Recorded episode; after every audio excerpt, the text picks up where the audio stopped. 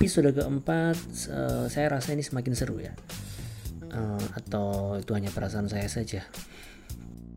Saya akan ngobrol dengan uh, seorang hotelier punya pengalaman lebih dari 10 tahun di dunia perhotelan dan bisa dibilang sekarang di hotel bintang 5 di Four Seasons Jakarta.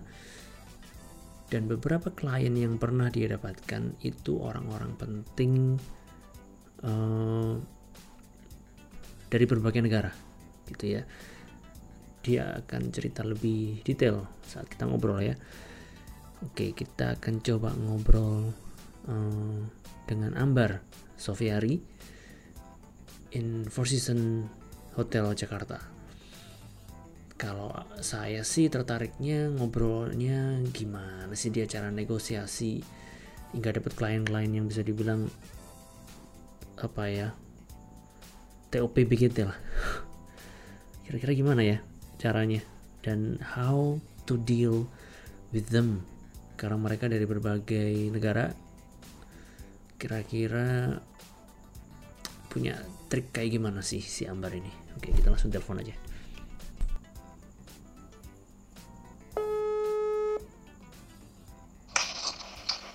Hey. Hai. Aku panggilnya uh, untuk podcast ini siapa nih? Aunty atau namanya aja boleh. Boleh. Cukup nama aja ya. Oh, biar nggak oh, iya dong. Iya oke, okay. Ambar Sofiari. Kan? Ya Mas Ari. Iya, gimana kabarmu? Dengan saya. Baik Mas Ari. Gimana kabar Jakarta? Gimana kabarnya? Baik-baik. Jakarta di wilayah tempat saya tinggal kebetulan sepi. Jadi means good berarti orang-orangnya taat kan gitu kan. Oh iya iya walaupun iya, iya. di beberapa daerah masih agak rame. Hmm. dan termasuk kamu juga di rumah aja ya? Di rumah dong. Oh iya? Beneran? grocery shopping aja. Oh. sama kalau perlu urusan kantor. Oh ya atau urusan pribadi lah ya sesekali boleh lah ya. Ya bukan catering catering gitu sih. Yeah, paling yeah. cuman kayak mesti pala tapi walaupun ketemu orang juga no physical touch no jaga jarak nggak sharing food utilities kayak gitu gitulah ya yang penting tetap Terus, jaga ini ya ya apa namanya sesuai anjuran lah ya. ya oke. Okay. siap siap siap gitu. Baiklah. Jadi kalau pulang ya harus mandi dulu. Kan iya seperti barusan ini kayaknya nggak uh, lama nggak diangkat teleponnya. Mesti bersih bersih dulu. Bersih bersih dulu. It's okay it's okay. Mm -hmm. ya ya. Uh, ya selama ini kan kita say say hello nya uh, aku mau bikin podcast dan segala macam. Nah ini dia hmm. hari hanya the day gitu ya aku telepon kamu Alright. Iya. Nah, sebenarnya mungkin kita flashback dulu sedikit supaya mungkin teman-teman ini bisa tahu hmm, Ambar Sofiari ini sebenarnya siapa sih? Hmm. Cela. uh, dirimu ini jam terbang di hotel di dunia perhotelan kan atau kita bisa bilang hotelier ya kan lumayan uh -uh. ada 10 tahun lebih ya kalau nggak salah ya nggak sampai sih. Masih oh nggak sampai ya? 9 tahun. Tuh iya well maksudnya kan terpaut dikit aja. Ditawar iya. aja. Close close. Ya, ya hampir 10 lah. Iya hampir 10 tahun kan dan uh, yang bikin aku tertarik adalah beberapa klien-klien yang yang kamu guide nih artinya yang kamu dapat nih untuk uh, entah itu mungkin stay di hotel atau untuk hmm. bikin event itu kan uh, ya orang bisa bilang VIP lah ya. Atau bahkan hmm. super VIP gitu kan. Hmm, high rank people lah ya. High high apa itu namanya ya? High rank. High rank ya. Ya. Nah at the first time itu kamu ceritanya gimana? Apakah memang karena ada channel yang dari hotel itu sudah sebelumnya? Atau kamu ada semacam kayak build from zero gitu kira-kira Uh, kalau awal itu kan memang dulu aku startnya kan dari hotel di Surabaya kan, yeah. which is hotel di Surabaya kan atau tipikal tamu di kota Surabaya kan paling banyak mungkin uh, bisnis-bisnis oil gitu kan. Nah, ketika aku pindah ke Jakarta itu memang tamu-tamu di hotelnya ibaratnya tuh kita manggilnya market ya market hotel itu jauh berbeda dengan Surabaya jadi di Jakarta itu memang selain memang pusat bisnis mm-hmm. itu kan ada di Jakarta yeah. selain itu pusat pemerintahan juga ada di Jakarta jadi mm-hmm. itu ibaratnya tumplek-blek di situ tuh ya high rank people dari companies high rank dari negara juga ada di Jakarta semua jadi pas akhirnya aku pindah ke Jakarta mm-hmm. uh, tiba-tiba terus aku dikasih dikasih segmen ya dikasih segmen. Oh kamu handle-nya government gitu kan. Specifically government ya nggak ada basic karena aku dari Surabaya ya. Tetap aku nggak ada channel nggak ada hmm, wow, ada apa-apa. So yeah. So I really have to start from zero. Dan aku harus build the connection ya. Harus dari yang nol banget gitu. Dan Jakarta kan gimana ya bisa dibilang kan tipe orang juga beda dari Surabaya gitu orangnya lebih individual orangnya lebih ya kalaupun ngajarin juga nggak akan sengajarin itu paling ya cuma dikasih tahu hmm. kayak gini-gini dan ya kita harus mandiri sih yeah. mandiri sendiri kan jadi ya ya aku start aja dari nol start dari uh, bikin connection dari yang levelnya paling bawah baru terus cari connection yang lebih ke higher level lah ya nah kalau dibilang um, apa ya maksudnya kayak Mas Arya tadi bilang mungkin gimana yang pertama sebenarnya yang pertama itu aku handle presiden uh, Vietnam wow tahun 2000, langsung ya langsung dapat presiden Vietnam ya? Eh sorry, Vietnam tahun 2015. Aku pindah 2014, 2015 aku udah presiden stay ya. Kalau dibilang Amazing. gimana, susah ya karena kan di Surabaya bintang 5 paling ada beberapa aja yang yang terkenal ya. Di Jakarta nih hotel bintang 5 banyak banget dari grup A sampai Z tuh bagus-bagus semuanya gitu Hmm. Jadi untuk mendapatkan kehormatan mengakomodasi seorang presiden atau prime minister atau orang-orang high level di government atau di suatu negara itu benar-benar kompetisi yang sangat kuat gitu di market tuh kompetisinya benar-benar nah tuh maksudnya banget, gitu. ya itu maksudnya akhirnya gimana tuh ceritanya bisa kamu dapat uh, akhirnya presiden itu bisa ya udah aku di hotel kamu aja yang pertama ya itu sih harus relationship kalau sama government atau orang-orang dari embassy ya kalau kayak gitu. Itu harus how to start relationship with them. Kemudian kita harus get the trust. Gitu kalau kita udah megang trustnya mereka walaupun ibaratnya mungkin hotel yang bagus banyak lagi yang lebih bagus ada banyak lagi. Tapi kenapa akhirnya memilih kita itu ya aku yakin karena mereka trust sama sama orang yang dia pegang gitu. Bahwa ini karena nggak main-main kan kalau presiden kalau iya dong, itu pastinya. udah taruhannya karir mereka dan itu juga reputasi negara kan kalau sampai iya iya benar-benar. kita mess up gitu. Jadi I think the relationship is play part the biggest part.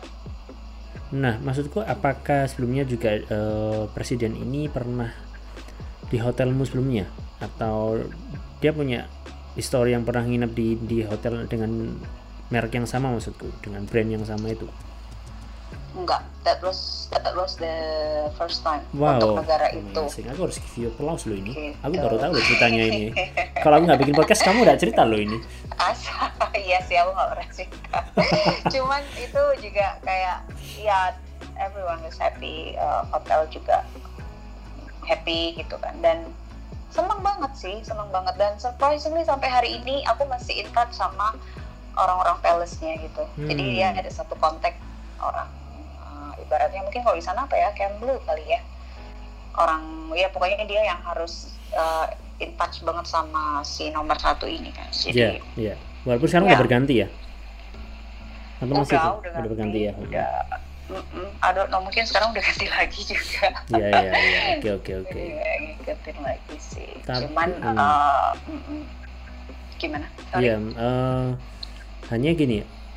em, gimana ya maksudnya aku tanyanya detailnya itu kalau semisal saat kamu pertama kali eh, stay in touch dengan teman-teman ya kita bilangnya teman-teman ya teman-teman dari kedutaan besar itu atau dari dari presiden eh, kepresidenan itu apa mereka udah memang biasa ya? Maksudnya maksudnya gini apakah itu jadi semacam kayak eh, it's a common thing kalau sem- hampir semua hotel pasti langsung kontak mereka nah pasti nawarin Betul. services gitu kan dan dan mereka udah biasa oh oke eh, hotel A B C D ini nawarkan sekian sekian sekian. Nah sebenarnya yang ditawarkan adalah apakah memang benar-benar tentang harga atau services atau salah satu atau memang semuanya dikerahin dari si apa yang bisa didapetin gitu. It's a very good question. Karena sebenarnya kalau dipikir ya gitulah kayak orang cari beras, mereka akan dapat option dengan beras yang berbeda-beda gitu. Mhm. Dan sama juga kayak gitu. Ketika kita tahu seorang kepala negara akan datang ke sini, pasti semua hotel bintang 5 yang paling bagus sampai yang nggak seberapa bagus itu pasti udah ngejar ke mereka. Hmm. Gimana caranya supaya kita bisa nge-host uh, stay-nya beliau gitu kan? Ya. Um, kalau dari aku pribadi it's it's just my own ya maksudnya my own opinion. I don't know if that works for the others. Tapi kalau aku sendiri fokusku adalah aku nggak fokus untuk menjual aja. Jadi aku nggak hanya fokus untuk pokoknya gue jual aja apa pun ini aku jelasin hotelku nih A sampai Z. Supaya dia tahu ya kan betapa oh ya, ya, ya. lengkapnya gitu kan. But I'm not doing it aku nggak menjelaskan A sampai Z apa yang aku punya dalam produk saya gitu kan. Mhm, mhm. yang pertama kali saya harus cari tahu adalah the customer needs. Jadi biasanya aku do a little searching. Misalnya kayak oh kita mau ada Raja Belanda seperti tahun lalu kan. Oh no tahun ini.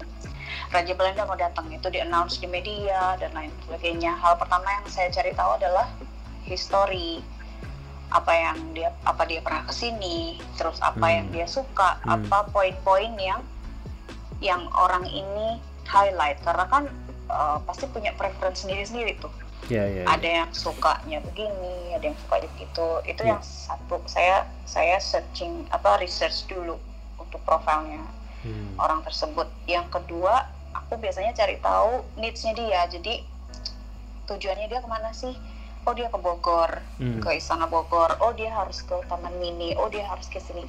Jadi by the time aku mengajukan apa yang saya jual itu semua sudah saya tembak ke hal-hal yang penting buat mereka. Jadi mereka nggak harus dengerin aku jual A sampai Z selama dua jam. Ya ngedengerin aku jual which is mungkin mereka juga nggak perlu tahu ya untuk itu. Dan Mhm. itu nggak menembak ke keperluannya mereka. Jadi aku hanya menga- apa ya mengarah kepada five points that is very specific untuk apa sih yang sebenarnya paling penting buat mereka lima poin itu untuk visit ini. So aku cuman fokus di situ aja gitu. Oh jadi oke oke itu yang menurutku makes it a big success ya. Maksudku itu itu it's really work I find it it's really work jadi kamu bongkar rahasia perusahaanmu dong ini ya tapi nggak apa-apa lah I mean uh, ini kan sebenarnya ilmu selling ya ilmu bukan selling yang iya jadi yang Iya, mungkin iya. juga bagus diketahui untuk maksudnya untuk share sama yang lain Iya. juga untuk oke oke orang-orang baru Sip, gitu sip. tapi memang eh, okay.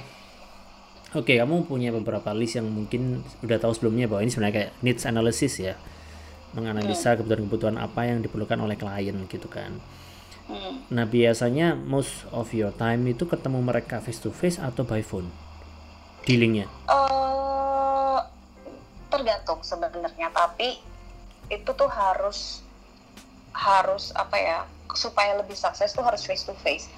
Masalahnya hmm. yang susah ini kan gimana caranya nembus untuk bisa get the appointments kan? Nah, oke, okay. itu gimana tuh biasanya? Nah, uh, relationship. oh, Oke. Okay. Jadi it's back from relationship. Jadi satu hal itu mungkin uh, saya nggak cari mereka ketika saya butuh mereka doang. Jadi ketika mereka nggak ada important visit atau mereka nggak ada bisnis yang sesuatu yang besar, aku masih kontak mereka. Just simple like keep in touch with them. Aku nanya, hey gimana kerjaan, what's going on with the country, just a small update lah. Jadi aku nggak hmm, cari mereka pada saat yeah, aku yeah, butuh yeah. aja kan, yeah, itu yeah, satu. Yeah. Nah ketika kita udah punya satu orang yang kita punya relation baik itu biasanya itu it really helps misalnya kayak saya perlu banget nih ketemu sama biasanya decision maker kan pasti ambassador level ya atau duta besar ya yeah, jadi yeah. saya perlu ketemu duta besar uh, untuk membicarakan ini ini ini ini nah dengan relationship itu biasanya itu membuat easier kita untuk get to the to that point gitu. Hmm. Kalau udah face to face itu biasanya pintu udah kita udah lumayan lah udah masuk sedikit lah. Ya ya udah dibuka gemboknya lah ya istilahnya ya. udah dibukain pintunya jadi hmm. tinggal ya tinggal selanjutnya aja gitu. Tapi kasus yang uh, maksudku special case yang waktu pertama kali kamu dapat presiden Vietnam itu kan kamu belum belum pernah maksudnya belum yang maintaining relationship sebelumnya. Kan kamu baru pertama kali dapat job untuk uh, kepresidenan nih misalnya. Dan sebelumnya hmm. kamu nggak pernah kontak dengan mereka-mereka atau uh, dengan apa ya PIC dari kepresidenan tersebut. Nah itu gimana dong? Kalau belum pernah nggak. Aku udah pernah karena kan aku join di Jakarta itu 2014 presiden mm -hmm. itu datangnya 2015 jadi it's not an instant process. Aku perlu setahun untuk following up gitu ya? Oh ya kenalan-kenalan ya. di awal dulu gitu ya? Hmm, jadi untuk to know the market that I'm handling itu aku perlu proses banget gitu. Satu aku harus tahu ya of course aku harus belajar tentang kotanya sendiri karena itu kota baru. Yang kedua juga aku harus tahu marketnya jadi aku harus tahu harus tahu dulu surrounding saya nih jadi every embassy aku bikin relationship semua negara. Ya. Yeah. At least aku harus tahu satu orang at least dari kedutaan itu uh, untuk menjadi kontak saya gitu. Oh oke. Okay.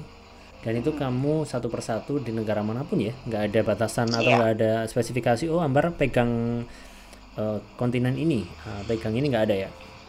Nggak. Uh, kebetulan aku waktu itu handle semua. Hmm. Cuman kalau dibilang dibilang prioritas pasti ada prioritas biasanya kita prioritas lebih banyak spend waktunya sama negara yang hubungan sama Indonesia yang lebih kuat oh iya misalnya Asia gitu atau ya kita harus ngikutin berita juga sih itu juga salah satu poin gitu dari iya, iya. koran iya. makanya tiap hari aku harus baca koran sih aku ingat sih waktu kalau nggak salah uh, kita chattingan terus kamu hmm. itu udah lama sih kayaknya terus kamu hmm. bilang kayak ini loh mas yang ditanya ini aku nggak update sama sekali tuh yang mana sih terus kamu kayak masa sih kamu nggak nggak tahu berita ini gitu kan nah kayak gitu, gitu kan mesti sebenarnya memang you have to know it ya karena kamu akan di iya. dengan mereka mereka gitu kan mm -hmm. ya, uh, sebenarnya hmm.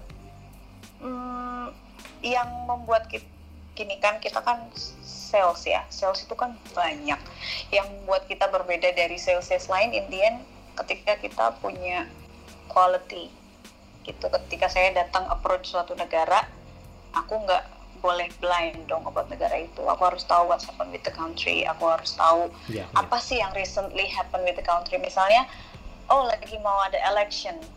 Uh, presidennya baru turun misalnya terus nggak yeah. lucu aku datang ke sana terus eh kapan presidenmu datang hello presiden gue baru lengser kan gitu it's it's, yeah, yes, yeah. it's not ya betul, jadi betul, kita betul. harus tahu harus update makanya tiap hari aku harus baca koran yeah. especially untuk government so what's happen with the country outside itu itu itu adalah knowledge yang untuk membuat bahan omongan kita tuh jadi berkualitas gitu Iya, at nggak least asal minta betul. bisnis gitu at least bahasa basinya bukan bahasa basi yang basi gitu ya. benar Ada obrolan-obrolan yang cukup lumayan connected dengan apa yang terjadi dengan eh, negara mereka atau bisnis mereka gitu ya.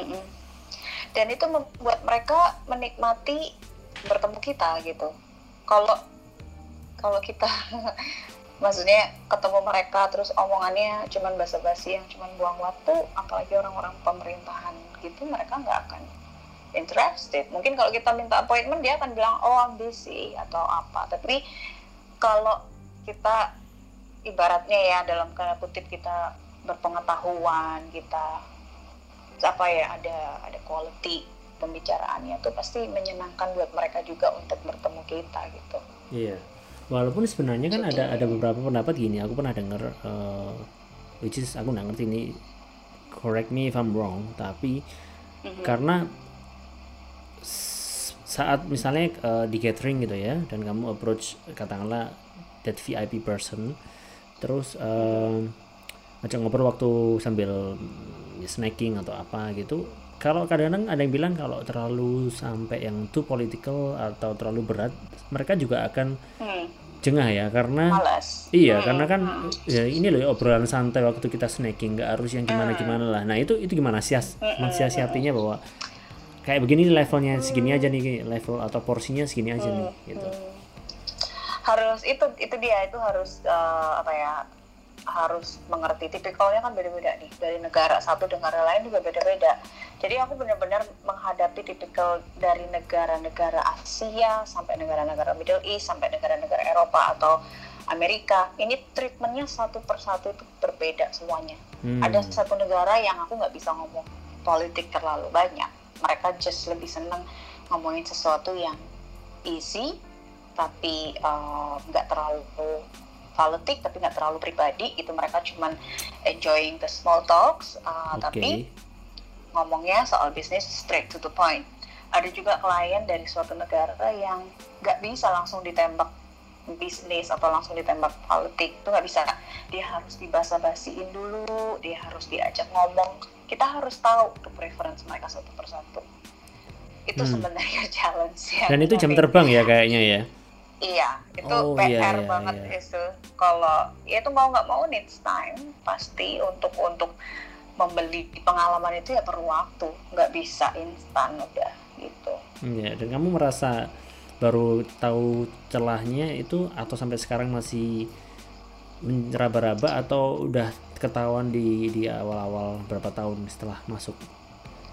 kalau garis besar aku udah tahu aku udah tahu treatment untuk negara ini bagaimana negara itu bagaimana tapi yang jadi challenge berikutnya adalah orang-orang ini kan ganti tiap tiga tahun. Nah, iya betul sekali. jadi itu itu kayak ulang lagi dari nol gitu kan harus tahu orangnya lagi harus tahu tipikalnya gimana lagi tapi Iya, paling enggak ya. secara secara general kita udah tahu tipikal negara ini bagaimana negara itu bagaimana at least dari situ aja yang buat buat patokan ya Iya, sisanya ya harus Hmm. tahu culture-nya lah ya.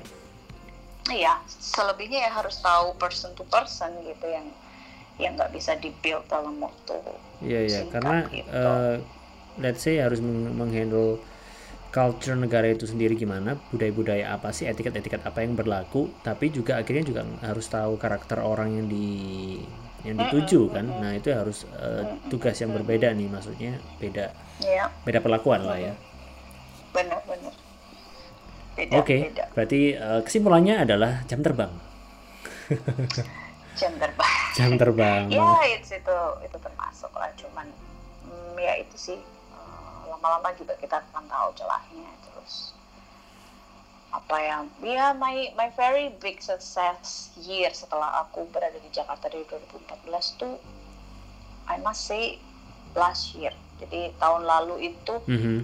that was my biggest achievement karena dalam satu tahun aku berhasil mendapatkan kepala negara itu empat kepala negara dalam satu tahun Eh, negara mana aja tuh? is aku nggak bisa sebutin sih Oh, nggak bisa ya? eh, nggak bisa soalnya aku masih kerja di situ jadi eh, I cannot really share eh, itu karena kan privacy ya Oh, Cuman oke. aku bisa bisa kasih tahu benuanya. Jadi, jadi uh, ada yang Asia, ada yang Middle East, ada yang benua Afrika.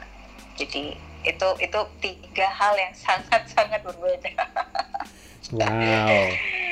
Jadi it's, it's ya seru sih seru banget tapi ketika kita satu persatu harus mendalami uh, preference-nya orang tersebut, presiden tersebut, raja, presiden, prime minister, itu kita harus tahu detailnya. Kalau hotel mau dapat artis kan ada tuh ridersnya, Ya. ya kan? Mhm. Minumnya apa, ini apa. Yap. Lah kalau ini bukan artis lagi, ini adalah orang nomor satu di suatu negara. Jadi Hmm. treatmentnya udah vary from zero to Iya beda banget lah. Eh, Sekian, sekian. apa eh, Beda kalau kita banget. ngomongin musisi atau apa pun itu ya event gitu Iya. mungkin beda ya. Tapi kamu handle mm, apa namanya musisi atau enggak ya? Cuman government aja ya? aku handle juga surprisingly.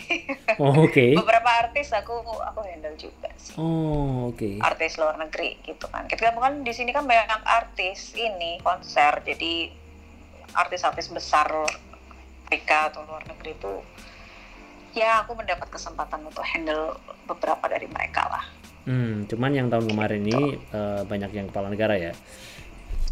kepala negara artis juga ada sih. Artis I think udah berapa ya kalau yang aku sendiri mungkin artis kayak tiga gitu Oke, aku bisa bayangkan ini sih, eh, nggak ngerti juga. Kalau aku di di kamu kayaknya aku kan bingung dengan eh, apa ya scheduling, timeline sama mungkin bisa dibilang eh, prioritas ya. Nah, Hmm. priori- maksudku prioritas prioritas bukan bukan tamu yang mana prioritasnya bukan, tapi lebih kayak to do listnya itu yang kamu mau kerjainnya yang mana dulu nih. Itu yang kayaknya. Eh, itu juga pasti butuh butuh apa ya penyesuaian juga dong kan kamu nggak cuma handle satu tamu nih dalam sekian waktu tapi di waktu yang sama ini bisa di approach nih di waktu yang sama ini akan sudah datang nih di waktu yang sama ini akan udah mau pergi misalnya gitu kan ini ada event apa bla, itu kan nggak bisa cuman satu kali gitu loh maksudku nggak cuma satu Iya. frame gitu biasanya kan eh overlapnya nggak terlalu eh, apa ya nggak terlalu nggak terlalu dekat jaraknya kalau oh kepala oke negara. oke. Karena kan Presiden Jokowi juga punya jadwal nih. Itu kan kalau ada tamu negara mau datang kan harus Presiden Jokowi harus oh bisa bener juga ya. kan. Hmm, hmm. jadi Jokowi kan nggak bisa terima kepala negara itu misalnya seling se- seminggu atau dua minggu nggak bisa. Dia juga perlu preparation programnya yang karena kan presiden sama presiden nih ketemunya udah nggak say hello aja. Iya pasti iya. bawa MOU bawa apa yang akan ditandatanganin. Ini sesuatu yang udah digodok berbulan-bulan. Jadi biasanya tuh kita tuh udah tahu kepala negara yang datang itu in three or four months Oke. ahead siap. Jadi nggak bisa pendek gitu nggak bisa. Kalau prioritasnya ya paling at least kita tahu kira-kira siapa yang diundang siapa yang mau datang. Gitu aja sih terus tinggal sesuai time frame-nya aja gitu dari Oke, yang oke. paling cepat sampai yang paling lama. Eh, nervousnya sama nggak sama pertama kali waktu handle sampai hari ini? Oh sama banget. Sama banget. Bedanya excitementnya sekarang lebih gede gitu Oh lebih gede malah ya, semakin ke sini malah Lebih malah gede. lebih gede ya. semakin excitement aku semakin senang untuk mempelajari oh kepala negara ini itu seperti ini kepala negara itu seperti itu kalau dulu nerve yang pertama kali nervous campur belum ada pengalaman ini kan aku harus menjembatani antara semua orang yang ada di hotel dengan Hmm. orang yang dari di negara tersebut aku kan penjembatan jadi aku harus bisa delegate bisa deliver the message bisa mengatur, Ya. memanage dan lain-lain sebagainya. Kalau sekarang kan mungkin udah tahu alurnya, tinggal excitementnya aja. Kalau deg-degannya mah masih. Masih ya. Begitu red carpet di roll itu udah, uh excitementnya luar biasa sih. Oh oke oke oke. Eh, Nah excitement ini juga pasti eh, bercampur dengan apa ya nervous nervous tapi yang lebih gede-gedegan atau ada nggak pernah kerasa bahwa kamu frightened atau takut menghadapi situasi di mana mungkin mungkin nih pasti kan ada ada kalau ada rumor-rumor kalau dari Middle East itu biasanya dia lebih agresif gitu. Atau bahkan bukan dari negara Timur Tengah doang ada beberapa pasti pernah nggak yang namanya juga sales ya? Sales itu kan ada beberapa beberapa yang kondisi di mana dia akan digoda misalnya atau diajak uh, walaupun misalnya cuma makan malam tapi kan ada semacam semacam istilahnya modus lah gitu kan nah itu gimana tuh hmm. kalau kayak gitu sih it happens everywhere sebenarnya ketika kita berhubungan dengan banyak orang mm-hmm. dari berbagai macam bidang itu mm. pasti akan ada hal-hal yang seperti itu. Okay. Tapi in the end of the day itu uh, ketika kita menjadi orang yang profesional, walaupun kita dekatnya sama klien karena kita build the relationship, pengen uh, lebih dekat gitu, yeah, ada beberapa yeah. klien yang kita udah kayak temen gitu ya. Yeah. Tapi kita harus tahu batasnya harus tahu bahwa sedekat apa pun kita dengan klien kita nggak kita harus punya batas di mana kita nggak nggak mau over the line supaya profesionalismenya tetap terjaga gitu. Yeah. Jadi hmm. paling ya gitu aja sih. Berteman hmm. boleh di luar kerja. Hmm. Aku punya banyak klien yang berteman juga atau menjadi teman gitu ya di luar kerja. Tapi harus ada line yang kita kita sendiri yang tahu gitu sampai semana sih ini yang harus dibatasin gitu supaya oh, nggak okay. Nggak ada apa ya ya nggak ada sesuatu yang salah gitu sih dan, dan enggak, itu bisa hmm. dilihat orang juga bisa ngelihat kalau kita profesional terus kita kita tahu menempatkan diri ya orang juga bisa lihat kok oke okay, oke okay. dan memang sampai saat ini juga nggak ada yang nggak ada yang sampai segitunya bikin kamu uh, insecure gitu istilahnya nggak ya? Uh, pasti ada lah. Oh ada ya? Pasti ada. Cuman okay. ada lah pasti yang kayak ya namanya orang banyak ya. Jadi pasti ada aja lah ya. Ya kan juga dia orang asing ya, gitu. ya. Istilahnya kan strangers walaupun pernah kontak sebelumnya atau ya bisa dibilang mereka orang kenegaraan yang mungkin uh, ngapain atau pengen diantar ke mana tapi ternyata itu di luar schedule atau di luar itinerary nah kayak gitu itu kan yang challenge-nya kan sebenarnya juga ada pasti ada di sana juga kan ada juga cuman sebenarnya nggak harus stranger orang Indonesia juga banyak maksudku that's what I said bahwa sesuatu yang seperti itu tuh it can it can came from so many aspek itu di mana-mana. Yeah, yeah, Karena okay. ketika kita berhubungan dengan banyak orang yang berbeda-beda itu pasti ada yang begini, ada yang begitu.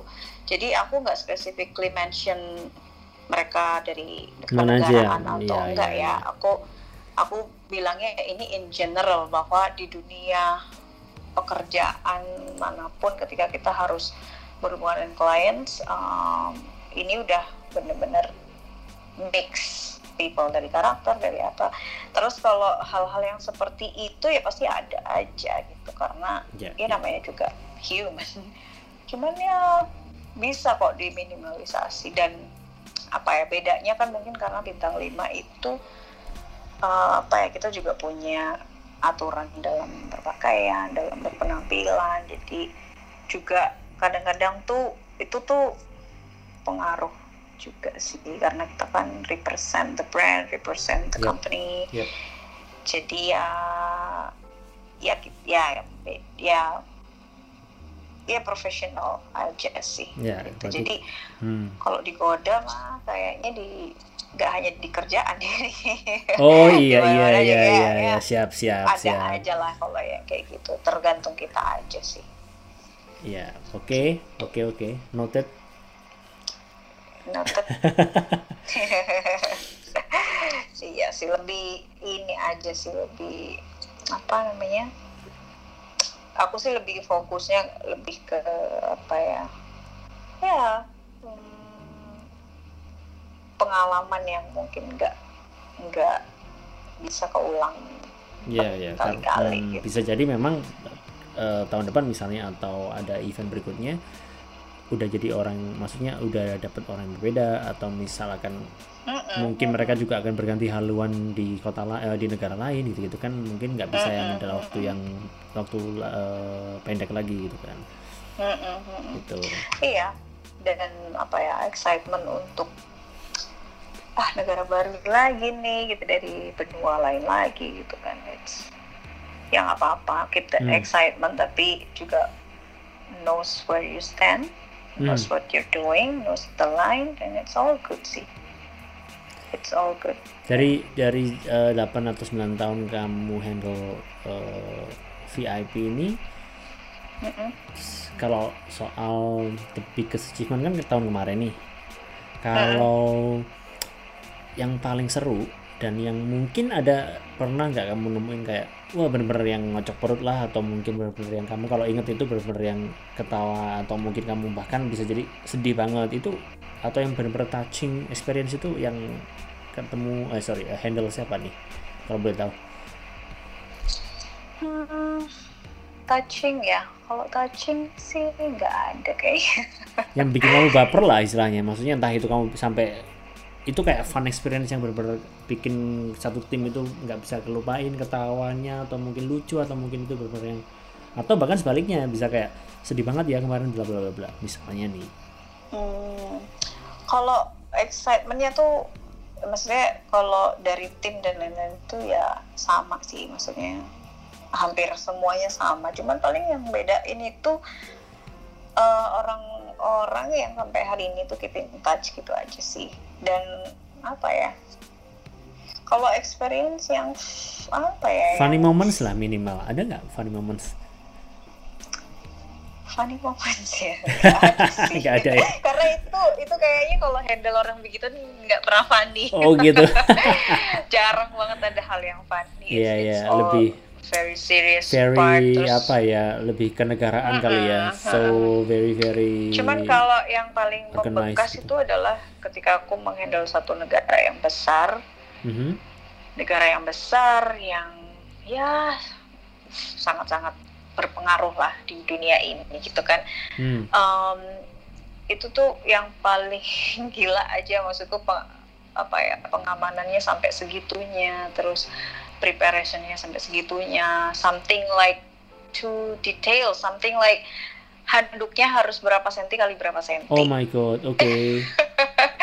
Terus uh, face towelnya dia harus berapa senti kali berapa senti. Oh ya um, Wow. harus material ini harus itu terus kemudian dia kasurnya harus berapa meter kali berapa meter kalau kasurnya itu nggak sesuai dibongkar. Oh my Kalau god oke. bahannya nggak sesuai di, diambil dibongkar gitu. Terus something like uh, kursinya di dia dari negaranya dibawa ke situ untuk di setup di situ. Even dia harus punya harus ada kursinya dia gitu. Itu tuh gila ya. itu so apa ya aku amazed gitu. Walaupun aku dalam hati juga kayak oh my god are you serious right now tapi wow itu tuh sepenting itu orang itu now I just realize sepenting apa sih orang yang aku lagi handle ini gitu kan nah sampai yang kayak dia kalau ngangkat telepon sebelah kanan jadi telepon itu harus di setup di sebelah kanan kasurnya dia hmm. di sebelah kanan kursinya dia, di sebelah kanan meja makan dia. Itu tuh luar biasa sih. Banget. ya ya ya, ya. Something like that lah. I mean, it's it's very it- itu the most exciting atau funnya tuh di situ sih kalau aku nggak ada funny moments sih nggak ada cuman funnya tuh bener-bener di situ dan aku harus mendeliver itu on time Iya. walaupun aku harus kirim itu dari Italia, harus aku kirim dari Amerika, itu kalau seminggu ya seminggu harus nyampe. oh Nggak oke ngerti gimana caranya. Ya ya ya. aku bisa bayangin sih itu eh, hektiknya kayak gimana ya Headache banget bisa nggak tidur. bisa nggak tidur karena saking banyaknya PR yang harus dipenuhi sebelum dia datang gitu. ya ya.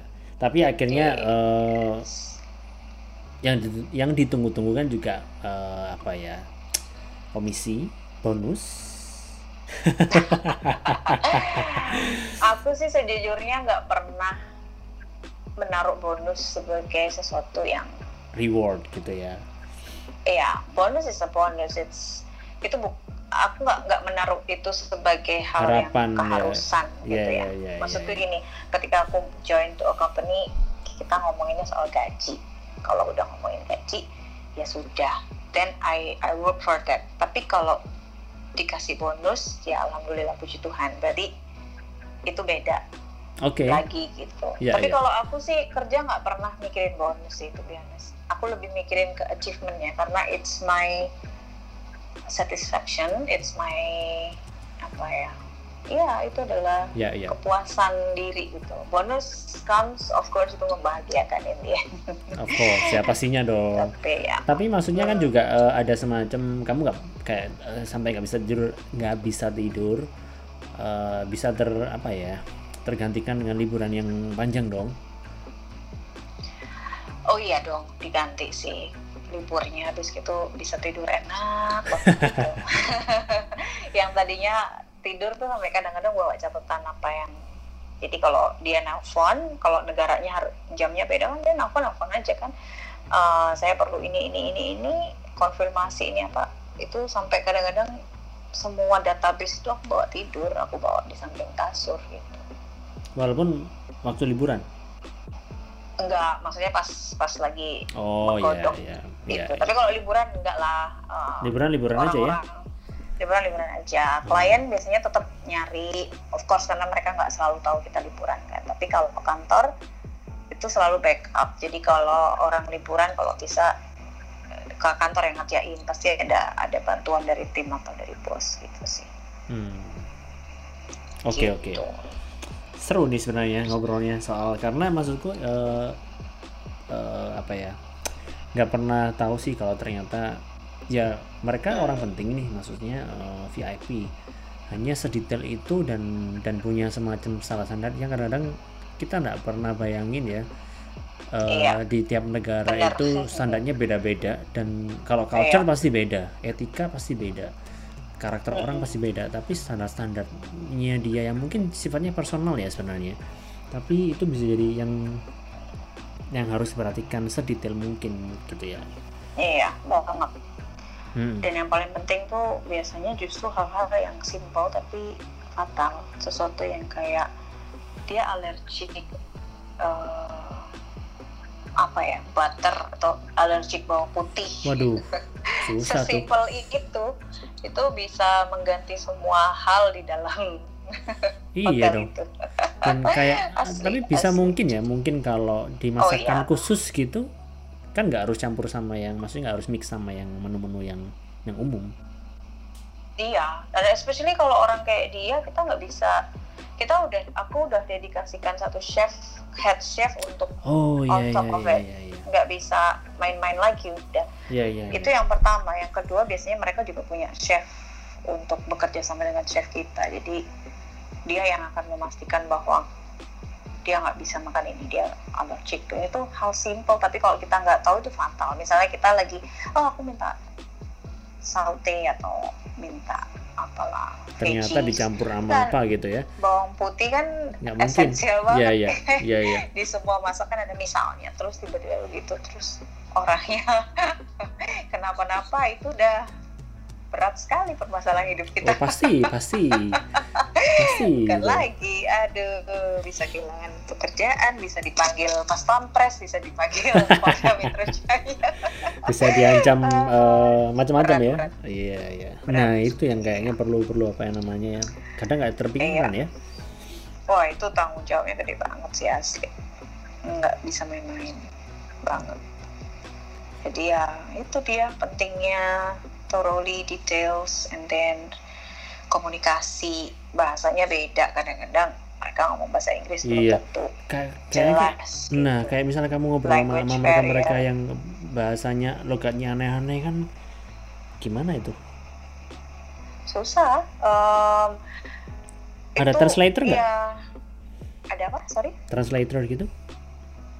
Nggak ada. Mereka mostly speaking English sih cuman eh, kadang-kadang apa yang dia maksud ini dia ngomongnya ini gitu. Itu kalau udah mislek udah berabe gitu. Biasanya aku akan eh, reconfirm terus. So do you mean this this this this? Jadi kayak gini gini gini aku akan thoroughly terus detail. Sampai dia bilang iya kadang aku minta dia tulis di WhatsApp supaya ada in written Mhm. atau kadang-kadang aku tulis di notes. Aku ya banyak hal lah tapi itu harus di reconfirm banget. Itu sih language barrier also Oke, oke. dangerous Eh, iya Eh, kata kunci ketiga adalah teliti ya Oh ya, details teliti Gitu ya. details, yes. oke Kayaknya di mana-mana harus detail sih.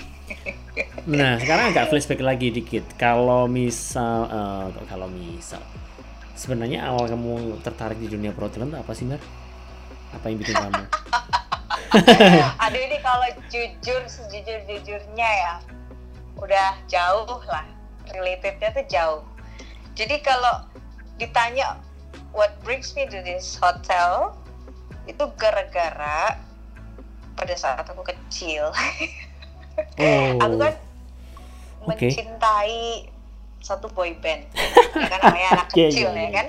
aku Jadi kalau ketika oke oke si, ya pasti tahu kan, aku senang banget sama Boyzone tuh. Iya, Tahun siap. 1997 hmm. Dia konser tuh di Surabaya. Dia konser di Surabaya. Terus eh, aku waktu itu masih kecil untuk nonton konser makanya aku harus diikuti nama orang tuaku nah aku ini kan kepingin ketemu orangnya kan in person. Aku minta foto sama tanda tangan nih. Ya nah oke. aku tuh pengen masuk ke hotelnya dia Hmm. gitu. Tapi gue aku kan nggak berani kan masih kecil kan dan gimana ya aku mik terus itu yang men-trigger aku untuk berpikir tentang masa depanku sendiri. Wow luar aku biasa loh. gini, aku pada saat gede nanti aku mau kerja di hotel aja yang bintang 5 supaya kalau dia datang aku lebih gampang ketemu sama dia gitu. As simple as that. Abis gitu it's secara nggak sadar tuh following gitu kayak ketika kita milih jurusan kuliah ketika Iya, kita iya. milih. Lah kok ke situ ya? Ternyata ya itu mungkin di di alam bawah sadar ketika kita masih kecil itu apa ya kita udah pernah think about it gitu ya. Makanya itu kayak somehow leads our way to go there. Iya aku sempat sempat ya. apa sih eh kalau kamu sempat cerita juga sih dan beberapa kali Instagrammu story itu gila boyson lagi gila boyson lagi. Aduh luar biasa nih satu ini kalau udah boyson udah nggak bisa lepas deh ya. Iya jadi sekarang kayak ibaratnya kalau Boyson atau Ronan Keating ke Indonesia nggak lepas sudah. Kayak ibaratnya dunia perhotelan udah gua kuasain. Jadi dia mau nginep di mana aja aku pasti pasti I can get to meet I can get to meet them Iya, ya. Iya. iya so pengen ketawa sih kalau ingat itu cuman Iya lucu banget sih triggernya Iya, tapi Si ada yang bilang memang semesta itu dengerin sih. Wah, ini agak berat nih kalau ngomongin. Iya hmm. Kadang hmm. eh, kalau kamu pernah baca buku, ada satu buku judulnya Secret. Aku lupa pe- pe- pengarangnya siapa, autornya siapa. Tapi intinya ada satu bab atau dua bab gitu yang jelasin bahwa saat kita bicara sesuatu atau hoping something atau kita pengen apa gitu dan kita mau ucapin tembok aja sebenarnya bisa mendengarkan gitu. Ya semesta ini Iya. mendengarkan gitu. Betul. Nah mungkin waktu itu kamu benar-benar yang eh, bilang itu dari hati ya kayak kamu say it with Iya. fully kayak Tulus oh aku ya, mau deh. anak kecil ya pokoknya kan? ngene ngono kan. Surabaya ini metu kalau nah akhirnya benar-benar kejadian ya. Iya bener-bener. Iya karena itu kan ibaratnya kayak ini anak kecil kali ya yang masih iya selugu-lugunya harapan anak kecil lah dan gitu. itu nggak ada nggak ada kepikiran kamu kayak di tengah-tengah ya namanya anak kecil kadang kan cuman bilang aja habis itu terus oh ternyata di tengah-tengah aku pengen jadi ini aku tuh aku pengen sekolah ini nggak ada ya memang dari awal udah kayak pengen Oh, pasti pengen. pengen, jadi eh, kayak orang tua aku pengen aku sekolah dokter atau orang tua aku pengen aku iya dia mereka pengen aku sekolah dokter sih which is aku juga think lucu juga ya sekolah dokter gitu. Kayaknya aku mau dokter anak aja deh karena I love kids jadi aku suka lah bantuin anak kecil untuk pengen sakit-sakit gitu. Dan ya ya was thinking about it tapi somehow ya itu kayak ya mungkin semesta mengarahkannya nggak ke situ. I don't know ya mungkin that's what meant to be. Tapi eh ya ya itu mungkin salah satu omongannya be careful with what you wish for. Oh iya itu benar juga tuh. Iya bener kan? Kayak nggak ngerti aja gitu tiba-tiba kayak eh iya ya I pray I I I was hoping for this one before gitu. Tiba-tiba kok udah di sini aja. Gitu. ternyata kejadian ya. Lalu, iya jadi ya Ya, simple gitu doang ya padahal ya. Ya, it's a good ya thing bisa sih dari mana-mana sih iya sih lucu juga Iya. Ya. Waktu itu Soalnya- kamu bilangnya di mana, Mbak? Kenapa? Oh, mereka nginep di Sheraton waktu itu Dan kamu ada di Sheraton waktu itu bilang itu. Enggak, aku di Ghost Gate. Ghost Gate kan di sebelahnya. Oh, zaman Jadi, Ghost Gate ya? mereka itu manggung namanya Ghost Gate dulu. Jadi manggungnya di Ghost Gate, mereka nginepnya di Sheraton. Jadi aku ngeliat gitu dari Ghost Gate, mereka nginep di situ ya gitu. Aku mau nginep situ kok ya nggak punya duit. mau ke lobbynya juga anak masih kecil ngapain? Ya it's it's too apa ya sesuatu yang aku kayaknya nggak bisa masuk gitu loh. Padahal Hmm. bisa aja gitu kan. Oh, ya oke. makanya aku pikir kerja aja kali ya Biar Kayaknya eh, mungkin perlu dicoba. Aku besok main ke Gate ah, mau bilang apa gitu, wish apa, siapa tahu bisa keturutan ya. nggak harus di Gate kali tapi itu kayaknya Gate udah nggak Ghost Gate ya udah nggak ada ya kayaknya. namanya ya? Tapi gedungnya masih Iya, ada iya, kayaknya sih. Ghost Gate itu di Embong Malang kan? Kayaknya masih ada tuh Iya, gedungnya. masih Cuman ya. kayaknya udah beda fungsi dan uh, beda banget sih fungsinya kayaknya. asli asli pasti beda banget aduh udah nggak mengenali lah Surabaya tuh udah gedung banyak yang ini kapan bangunnya That's very good sih Tapi kalau kamu enjoy di Surabaya atau Jakarta? social life aku senang Surabaya teman-temanku semua di sana sahabat baikku di sana I Hmm. grew up there tapi kalau mau apa ya professional wise atau kerjaan Karir lebih Jakarta lah ya. lebih ya lebih karir wise lebih bagus dan betul. menyenangkan Kamu lebih uh, yang banyak Mm-mm, kamu tadi bilang juga di awal-awal tempat-tempatnya uh, apa yang menjadi bisnis dari hotel kamu bekerja kan di Jakarta. Maksudnya Mm-mm. ya apa pun itu uh, apa ya secara profesional pasti Jakarta lebih lebih kelihatan lah ya daripada Surabaya. iya benar Hmm. lebih dynamic lebih luas lebih gede lebih banyak opportunity-nya juga Hmm. jadi pengalamannya jadinya banyak gitu terus juga speednya juga jadinya twice faster Oke. jadi enak gitu loh kayak udah biasa ritme begitu sih udah enak sih that's fun Siap siap. Menarik menarik. Ini bisa jadi obrolan panjang loh sebenarnya mbak. Kalau kenapa bisa jadi obrolan yang cukup panjang kalau misalnya ini bisa diterusin benar-benar yang detail yang konfidensial di luar podcast ini kamu bisa cerita sama aku sih. Bisa. Kalau kalau uh, private bisa cerita. Iya.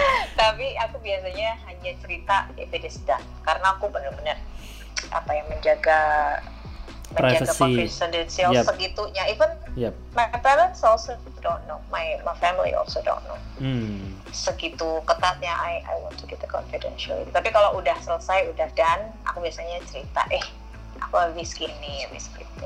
Jadi iya iya iya. Bisa Iya. bisa bisa Hmm, just in case lah ya karena bisa itu kan ada hubungannya sama juga eh, keselamatan atau pengamanan-pengamanan tertentu kan. Mm-mm, benar security. Iya mungkin aku kalau bisa habisnya maksudnya apa yang bisa diambil ya atau biar ada faedahnya iya gitu kayak final. Oh sorry. Satu lagi sebelum kamu cerita itu atau kamu duluan deh ntar final aja terakhir. Gimana gimana? Masa? Hmm, hmm, hmm. enggak sih aku cuman bilang bahwa mungkin eh, apa ya mungkin ini nggak menarik untuk beberapa orang karena ini nggak pernah ada picture something like that gitu. Tapi paling hal yang paling aku mau ya semoga bermanfaat aja gitu loh bahwa kita itu untuk survive di suatu pekerjaan itu asal apa ya asal dikerjain aja tuh aku ya aku rasa semua itu possible. Itu satu. Yang kedua kalau specifically in selling kita kan selling itu in every aspect itu kan selling ya Yeah. jualan. Yeah. Mau jualan uh, listrik mau jualan barang mau jualan sembako itu semuanya kan ilmu jualan gitu. Pada dasarnya ya itu tadi yang aku share itu gitu loh. Kalau mungkin mudah-mudahan bisa share sedikit ke teman-teman gitu loh bahwa orang jualan itu ya banyak typical approach-nya lah supaya kita juga lebih lebih bisa lebih nyalip sama kompetitor-kompetitor yang lain gitu. Iya, iya. itu iya. cara-cara yang Oke, oke. atau poin-poin yang I hope bisa di bisa diimplementasikan ke banyak hal gitu. Hmm, walaupun memang sebenarnya eh, bermacam-macam yang produk atau services yang dijual, tapi sebenarnya kan itu mm-mm. mirip-mirip ya. Hanya Mm-mm. Eh, depends on the personality yang Mm-mm, yang mau mm-mm. jualan dan juga yang mau ditawari produk atau servisnya gitu kan yang harus Mm-mm, diketahui benar. gitu. gitu ya tadi itu trust terus apalah details atau tembaklah sesuai dengan sasarannya jangan nembak 10 kali tapi ngawur mending nembak tiga kali tapi tepat gitu Iya, di iya, dunia iya. percintaan bisa juga Aduh, gitu Mas Ari kalau soal percintaan ini kayaknya ngobrolnya jangan, di ya. podcast beda ya. lagi beda lagi bisa, walaupun bisa, bisa. walaupun sebenarnya akan bisa jadi episode berikutnya ya di episode kesekian nanti kita akan ngobrolin relationship. Waduh, apa tuh? iya. Tenang aja nanti akan ada episode episode berikutnya aku akan ngobrol tentang relationship ini. Bisa. Iya. Eh tadi aku mau bilang masih. Oh ya, final final question tuh ada kebiasaan di podcast ini sebelum diakhiri ngobrolnya itu aku punya pertanyaan this or that gitu. Mhm. Mm-mm. Kalau kamu suruh milih sesuatu, itu kamu pilih eh, kayak gimana gitu? Ya pilih yang mana gitu kan? Oke, that's fun. Eh, kalau semisal kamu disuruh milih, eh ya karena tadi kita ngomonginnya soal profesionalisme kamu di di perhotelan gitu kan, teman ini kalau kamu suruh milih sebagai kamu sorry posisimu di hotel yang sekarang boleh sebut nama nggak sih? Merek? Boleh kan? Boleh, boleh. kamu di Four Seasons Jakarta ini sebagai apa Ambar Uh, Associate Director of Sales. Associate Director of Sales Nah kamu kalau disuruh milih di sales mhm. atau di manajemennya Hmm, sales. why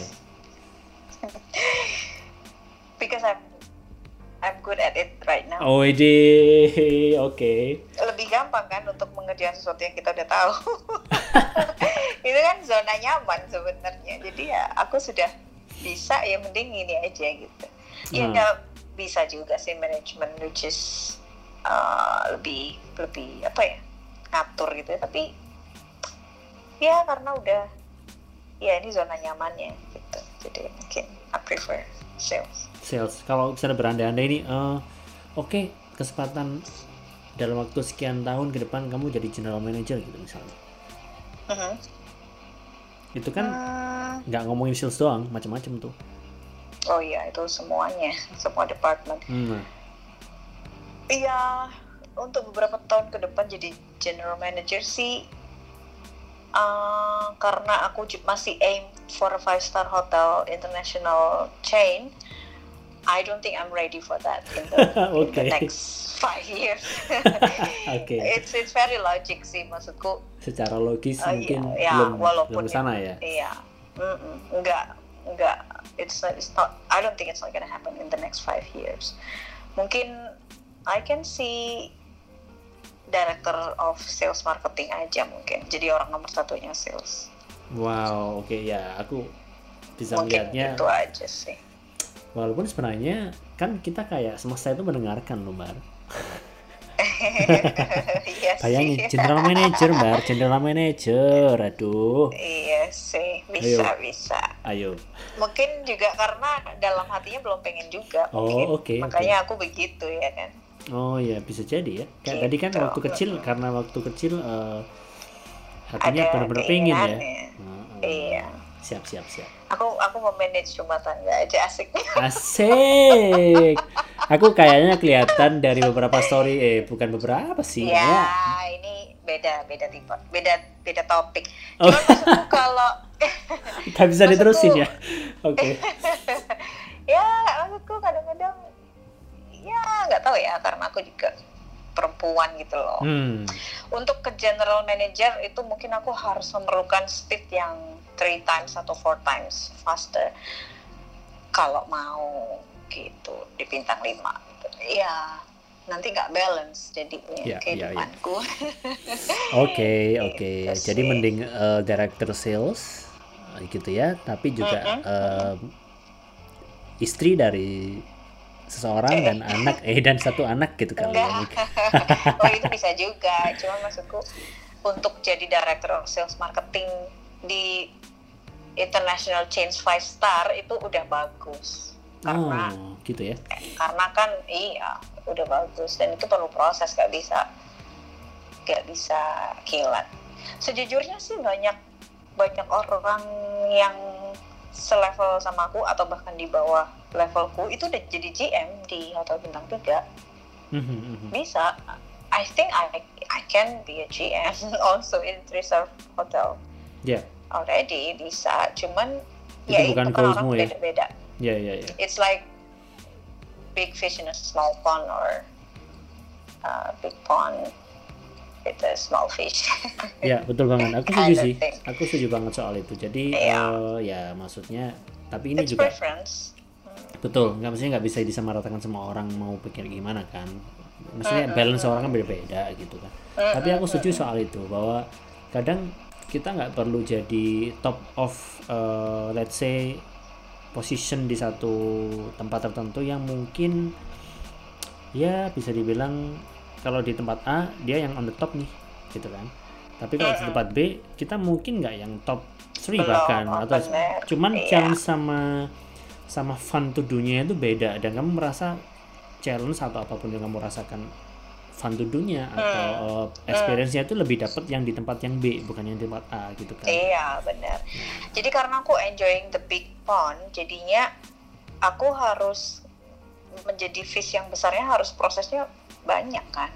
ya Instead of aku hanya nyemplung ke smaller pond and then I become the biggest fish, aku lebih senang prosesnya di biggest pond karena aku memilih itu jadinya prosesnya itu nggak bisa cepet dan aku tahu kalaupun mau dikasih instan pun by luck misalnya aku tiba-tiba dikasih posisi itu I don't know ya I just don't think that I'm ready gitu loh. Ya, nggak aku nggak suka berada di posisi di mana aku nggak perform. Makanya aku nggak pernah ambisi posisi, posisi. tertentu Aku- ya. aku lebih- Hmm, iya aku lebih memikirkan bahwa oke I'm I'm ready for the next position and then aku baru nyari. Kalau enggak sih aku nggak nggak apa ya nggak ngambil. Even aku juga pernah tuh dapat tawaran kayak langsung dikasih position gitu ya. aku very gently and honestly tell them I'm not ready for that position. Oke. Jadi aku nggak mau I don't want to be a failure. Jadi mending aku men- men- menunggu sedikit lama untuk be ready there Oke. gitu. Kamu observe dulu ya. Belajar belajar dulu lah. Iya gitu. Oke oke. Hmm.